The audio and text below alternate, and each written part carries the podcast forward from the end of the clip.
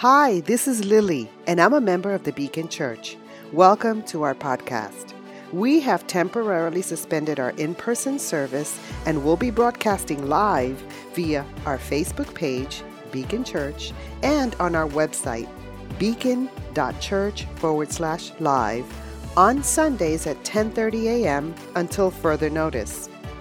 Beacon is a non-for-profit, and if you shop Amazon, you can support the work at Beacon by selecting the Beacon Church of Long Island as your supporting organization, and a small portion of every purchase will help move our work forward. Remember to shop smile.amazon.com and select the Beacon Church of Long Island as your supporting organization. Thank you and hope to connect with you soon. Well, we have a special treat this morning that I'm personally very excited about. We have a guest speaker who is here with us. His name is Dr. David Emanuel. I met Dr. Emanuel when I was in seminary uh, several years ago, and I really, really enjoyed his class. I don't, I just kind of sat quietly in the back because it was my last semester, and I sort of had senioritis. So I don't know if he remembers me or not, but that's okay. That was actually the biggest mistake I made in seminary. Is I never took Dr. Emanuel's class until my very last semester because I would have taken more and more. And so he came in January and taught a discipleship class that many of you were at. It was one of the best classes we've ever had. And so we're so thankful that He's here this morning with us on only our second week of public live worship. And so, those of you guys who are here in the room, would you join me in a big round of applause to welcome our guest, Dr. David Emanuel? Come.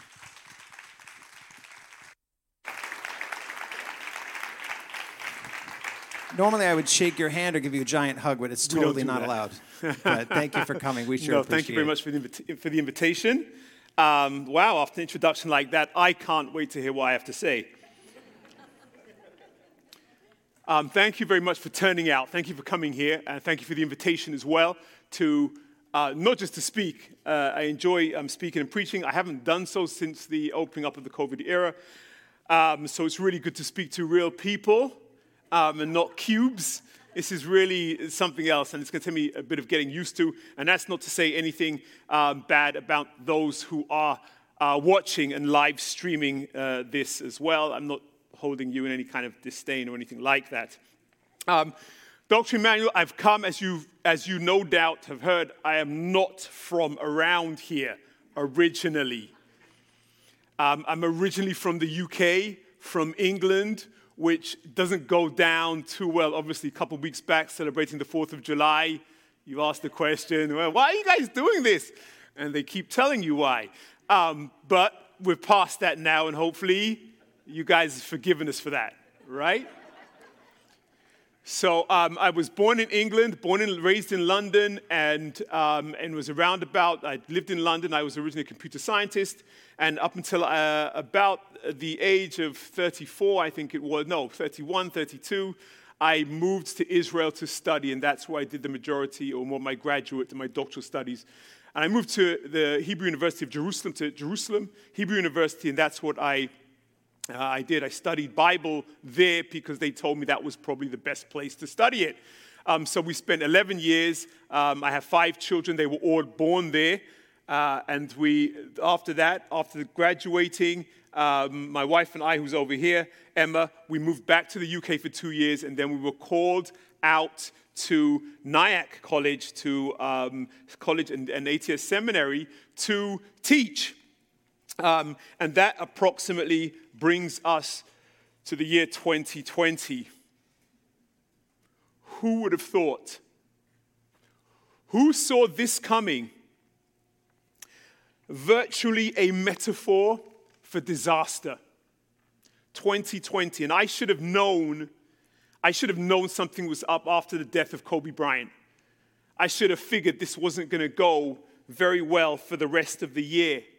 And so we have COVID uh, that has hit us. We have a racial upheaval, a stirring, um, which has come to the fore as well. And perhaps worst of all, we have this uncertainty for the future.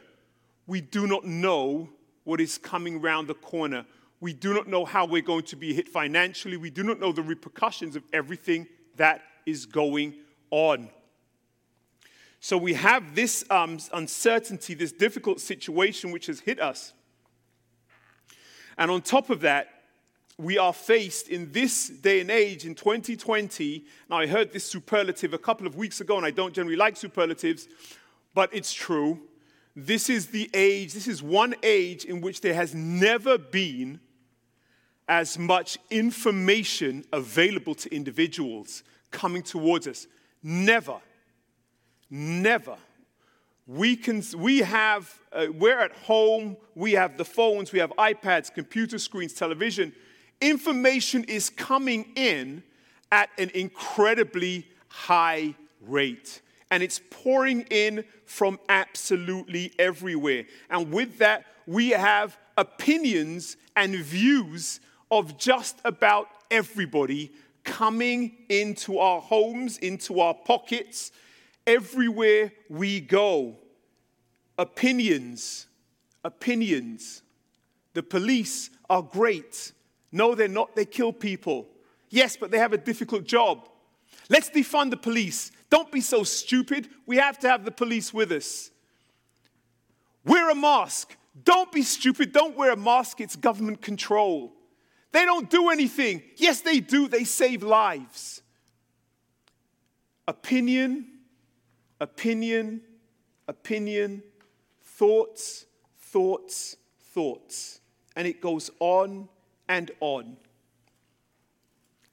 And in the midst is God trying to speak to his church. In the midst is God trying to speak to his church. This challenge, even though it is amplified today, it's something which the prophets knew, the kings knew a long time ago in biblical literature in the Old Testament. I teach a lot of Old Testament. One of the things we don't fully appreciate when we hear Jeremiah speaking before the king, before King Zedekiah, or when we hear um, Micaiah ben Imlah speaking to um, the king, king of Israel, we don't realize that the king doesn't just have one prophet of the Lord, but there are hundreds of prophets around them. And the king is in a similar position to, to us today. We have to discern the voice of God. Amidst everything, we have to know what he is saying. This is our calling as a church to know what he is saying, that we can speak that out to the world. This is our job. If you didn't know that's what you signed up for, I am sorry. But that is what you signed up for. So we have this heavy responsibility to know what is it God is saying to us. And what is it he's saying to us? I don't know. I'm in a similar situation with you. I don't have all of the answers, and if I did, I could never explain it all to you in a morning service. It's tough, it's difficult to know for sure. But I do have some suggestions which I want to share with you today about hearing His word in this particular environment in which we are living.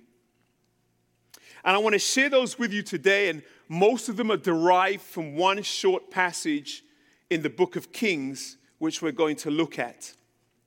I had some slides. I was, I was kind of embarrassed to show them because um, 2020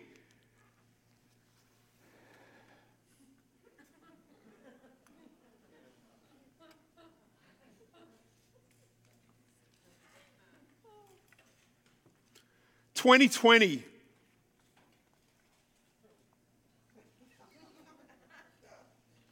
So full of hope, wasn't it? So full of hope. And yet, this is where we are.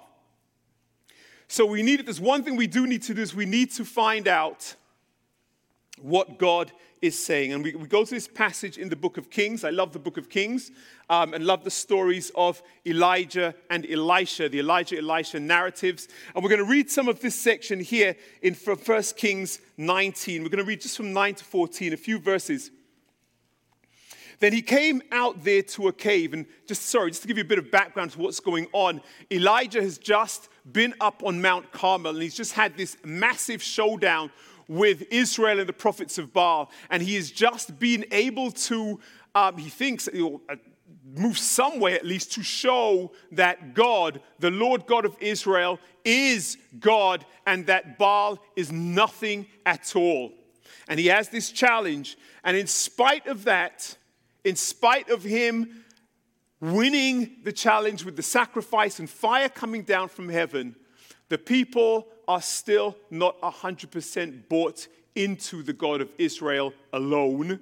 And Jezebel threatens his life, and he has to flee. And he runs. He runs into the um, desert, making his way to a place called Horeb, which is also called Sinai, the mountain of God. But on the way, it gets too much for him, and he lies down and he says, I just want to die. Take my life, Lord. And God sends an angel to revive him. And he is revived, and he goes and continues and makes his way to the mountain of God. And that's where we pick up the story from. Then he came there to a cave and lodged there, and behold, the word of the Lord came to him. And he said to him, What are you doing here, Elijah? He said, I've been very zealous for the Lord, the God of hosts. For the sons of Israel have forsaken your covenant, torn down your altars, and killed your prophets with the sword. And I alone am left, and they seek my life to take it away. So he said, Go forth and stand on the mountain before the Lord. And behold, the Lord was passing by, and a great and strong wind was rending the mountains and breaking the pieces in pieces the rocks before the Lord. But the Lord was not in the wind. And after the wind, an earthquake, but the Lord was not in the earthquake. But after the earthquake, a fire but the Lord was not in the fire. And after the fire, a sound of a gentle blowing. When Elijah heard it, he wrapped his face in his mantle and went out and stood in the entrance of the cave. And behold, a voice came to him saying, What are you doing here, Elijah? Then he said, I've been very zealous for the Lord.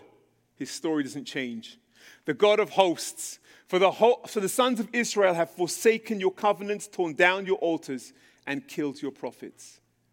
With the sword, with the sword, and I alone am left, and they seek my life to take it away. This passage, what's going on here, this is something that we call a theophany. It's a place, a time where a text in which we have God meeting almost face to face an individual to communicate something to him. Usually, theophanies occur at the beginning of the ministry, of an individual's ministries. If you go back to the book of Isaiah, we see at the beginning. If you go to the book of Ezekiel, you see at the beginning of his ministry, they have these theophany experiences where they meet with God. But this happens not at the beginning, but for the end for Elijah. For Elijah.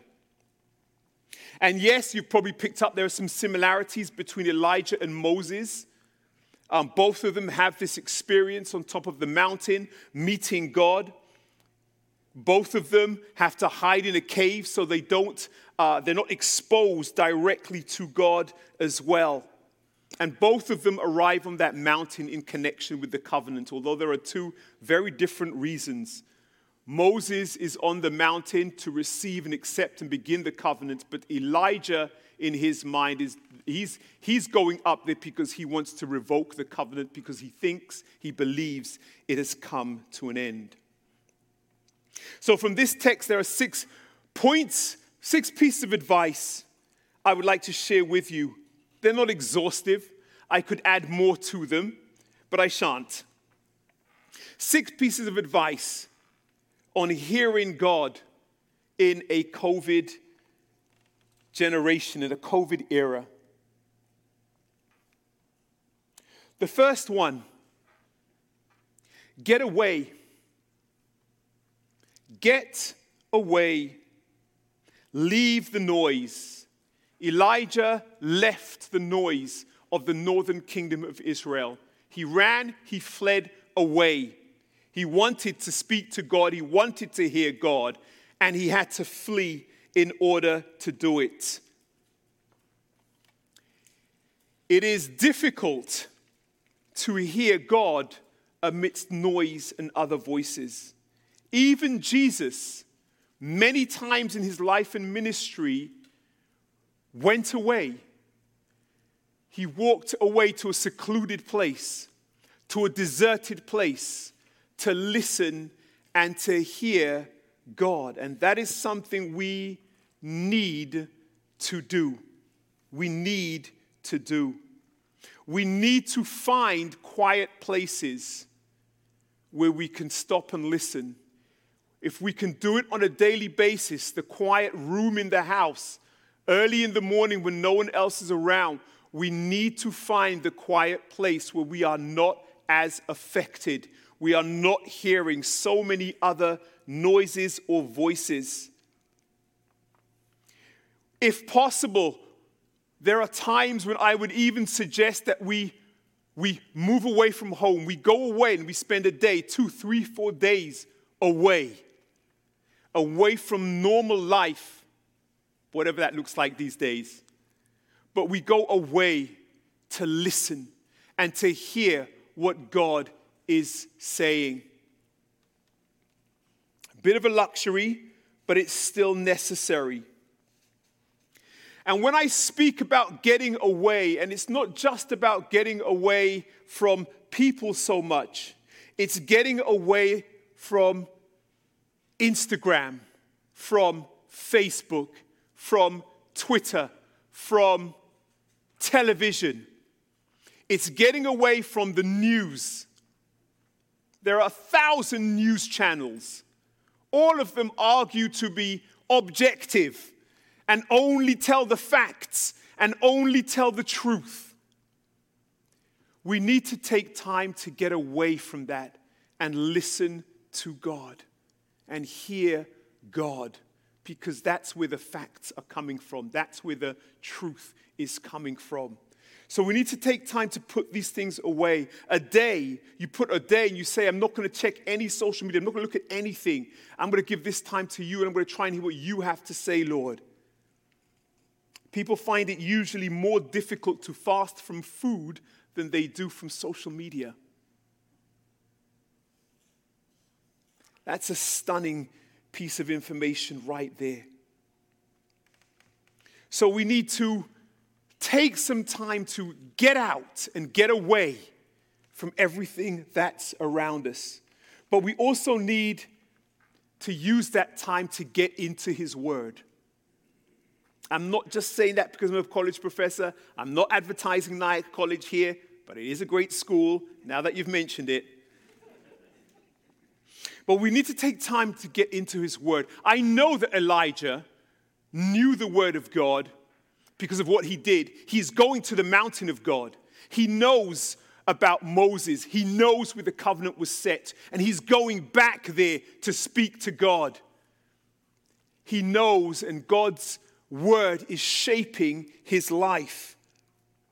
So when we take time to go away, it's not for an extended fishing trip or golfing, though that would be nice.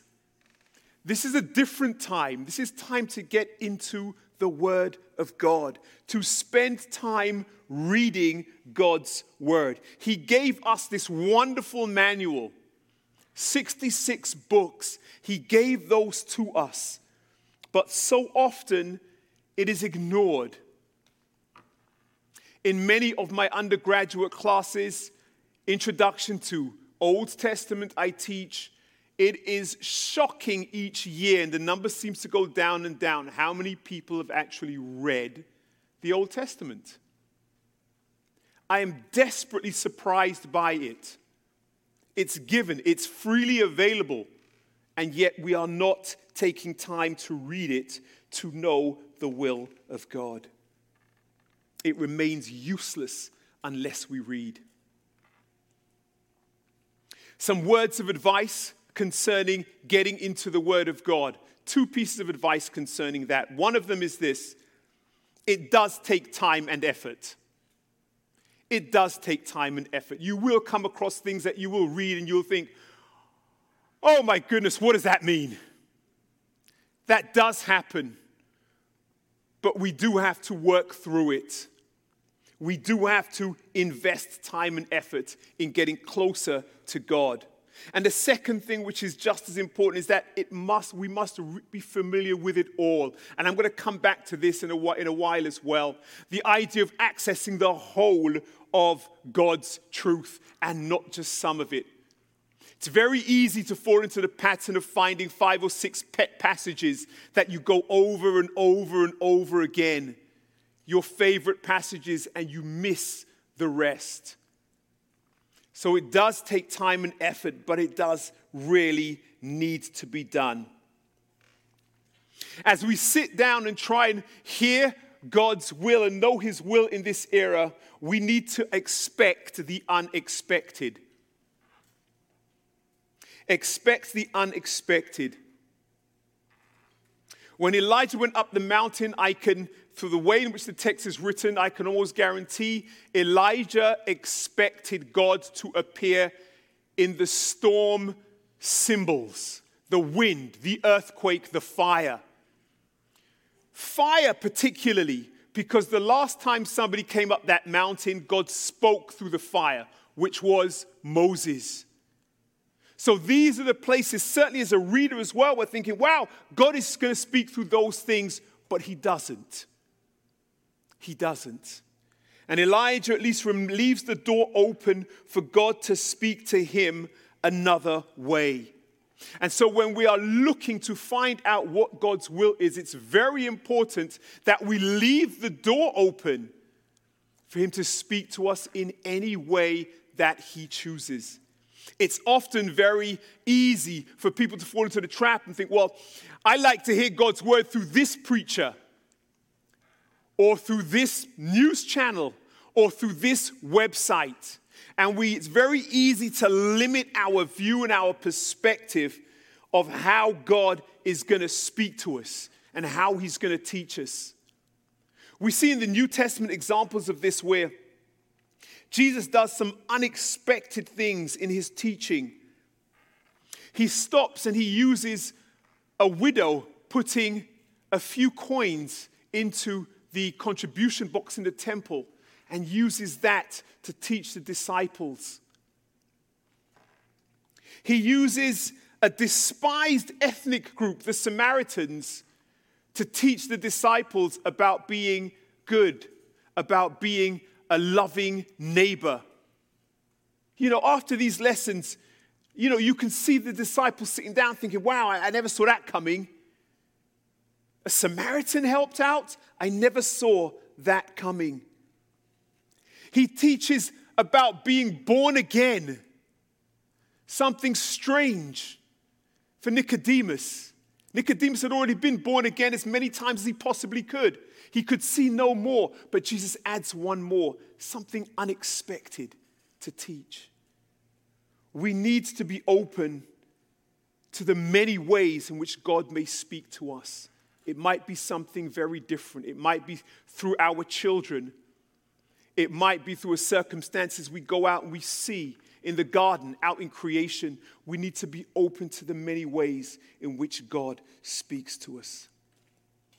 So we expect the unexpected, but we must also expect the uncomfortable. The uncomfortable. So often, when God speaks, he asks his people to do things which they are not 100% comfortable with. When Elijah went up on that mountain to, to what I believe very much is to revoke the covenant, God turned around to him and basically retired him and said, Go, anoint Elisha your successor anoint a new king of Israel, anoint a new king of Syria. He, he retired him. And I don't think this is, was particularly comfortable for Elijah. He wanted to carry on um, with this work or see an end to that covenant. So God's words were uncomfortable to him. We see as well another Old Testament book, the book of Habakkuk. You have to read Habakkuk. Just three chapters, you have to read this book. In it, we find a prophet who cries out to God, saying, Lord, how can you suffer the injustice in Judah and Jerusalem? How can you put up with this mess? And then God turns around to him and says, you know something, you're right. And I'm going to punish it by using the most cruel people on earth to come here and overturn the city. And Habakkuk says, No, no, no, no, I'm sorry, I didn't mean that. He asked for it, and what he got was uncomfortable. He got an answer but it wasn't quite what he wanted, and it was going to cause discomfort for the inhabitants of Judah and Jerusalem. We have to be ready for that. We have to be ready when we come to God and we say, Lord, you got to fix this situation. We have to be ready for God to turn around and say, Yes, you're right. But first, I want to fix you. We have to be ready for God to turn around and say, hey, David, let me first get this piece of two by four out of your eyes. And then we can come to this situation that's before us.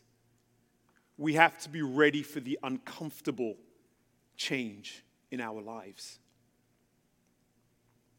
So, the next thing, number five, we have to be prepared for the whole truth. This is a bit, this is, this is like one of my hobby horses, one of the things I see as a Bible teacher. When we look at the story of Elijah, Elijah went up to God, to Mount Sinai, with a head full of steam, with half the truth. He went up there saying, Lord, they've killed all the prophets destroyed your covenant, it's all over. And to a point, he was right. He had half of the truth with him. But when he goes up on that mountain place, God reveals to him the real truth. A little bit further on in this passage, we hear, No, I've actually reserved 7,000 prophets that haven't bowed a knee to Baal. He had the truth, he had half the truth, and he needed more. And this is my this is my huge hobby horse because it's very easy for us to gain half the truth and to think we have everything. It's very very easy for us to do that. But our task as we come to know his will in this age is to know the whole truth is to fight and to speak for everything that God stands for. This is particularly close to my heart because I, like I said, as you know, I'm not from the US, I'm from England, and so things are done very differently. But it's something I've seen as I've come over here, and that is something I've noticed I've noticed, or I know from scriptures, I look down at scripture, I read it, and I know that God cares for the unborn child. And I also know that God cares for social and racial injustice. And I also know that God cares for the preservation of the family unit. But when I look up, I see these things split into two camps. Both of them claim to have the truth. And they do. But only half of it. To know God's will is to know everything and to support everything that is on God's heart first and foremost. In England, you go before a court of law, they make you swear to tell the truth, the whole truth, and nothing but the truth. And this needs to be our approach to seeing God in Scripture and to knowing His will. We need to know His truth, His whole truth, and nothing but His truth. And just for the last point, I turn to number six, we have to prepare to press in. this is a message I know that you have heard over the last few weeks, but we have to prepare to press in. Elijah's resolve, I think, is a little bit sketchy. He wants to go down to, to Mount Sinai. He gets most of the way. The road gets too hot. It gets too hot for him, and he lies down under a bush and said, Lord, I just want to die. Take my life. I'm done. And God has to intervene by sending an angel in order to get him all the way to the mountain. So I don't know what his resolve was like, but I know that we do this ourselves. And our resolve is usually on the easier path, the path of least resistance. Very often for us, we tend to chase the happy life as opposed to the holy life. But as we look through scripture so much, we see that the path that God calls for his saints is so often the more difficult path. So often we find that it is through conflict, through disturbance, that God actually speaks to his people. Famous coach um, Gregg Popovich, you may have heard of him, coaches San Antonio Spurs. One of the things he was saying, I, I heard him say, which was remarkable, he said he, he prefers talking to his team after a loss than after a victory. Because after a loss, their ears are more attuned to what he has to say. And I wonder if that's true for us, that God prefers speaking to us through distress because our ears are slightly more attuned to what he has to say. I have heard it said, even in this church itself, do not waste a good crisis. Embrace and lean in and press in to every crisis so that you may find out what it is God wants from you. I can't tell you how many times I have heard it said again and again and again. I can't wait until this is over. I can't wait to get back to normal, whatever that is. I can't wait for things to get back to normal. Maybe normal wasn't so good, and God doesn't want us to get back to normal. Maybe He wants to move us on, forwards, through the adversity to something better. The Israelites in the desert, when they faced adversity, they turned back to look at everything they had in Egypt the fish, the cucumbers, the cumin, the melons. It was wonderful. They looked back to what was normal for them. And God was trying to push them forward to something better. They were fighting for crumbs. He was looking to give them manna from heaven. Maybe that's the situation that we find ourselves in now, if we are prepared to press in, to use this crisis, to use everything that's going on around us to get better. And I'm speaking to the church so that we can practice more love amongst, in, amongst the congregation, so that we can practice more commitment as a result of what's going on so we can communicate better amongst this church, individuals in this church, and churches outside. So we can be more dedicated to doing God's will and to serving Him as a people. But in order to do that, we have to be prepared to press in, to move in to what, to what God has put before us to grab our attention. So at this time, as I close, I just want to say that I think God, that there is something deeply uncomfortable about this year 2020.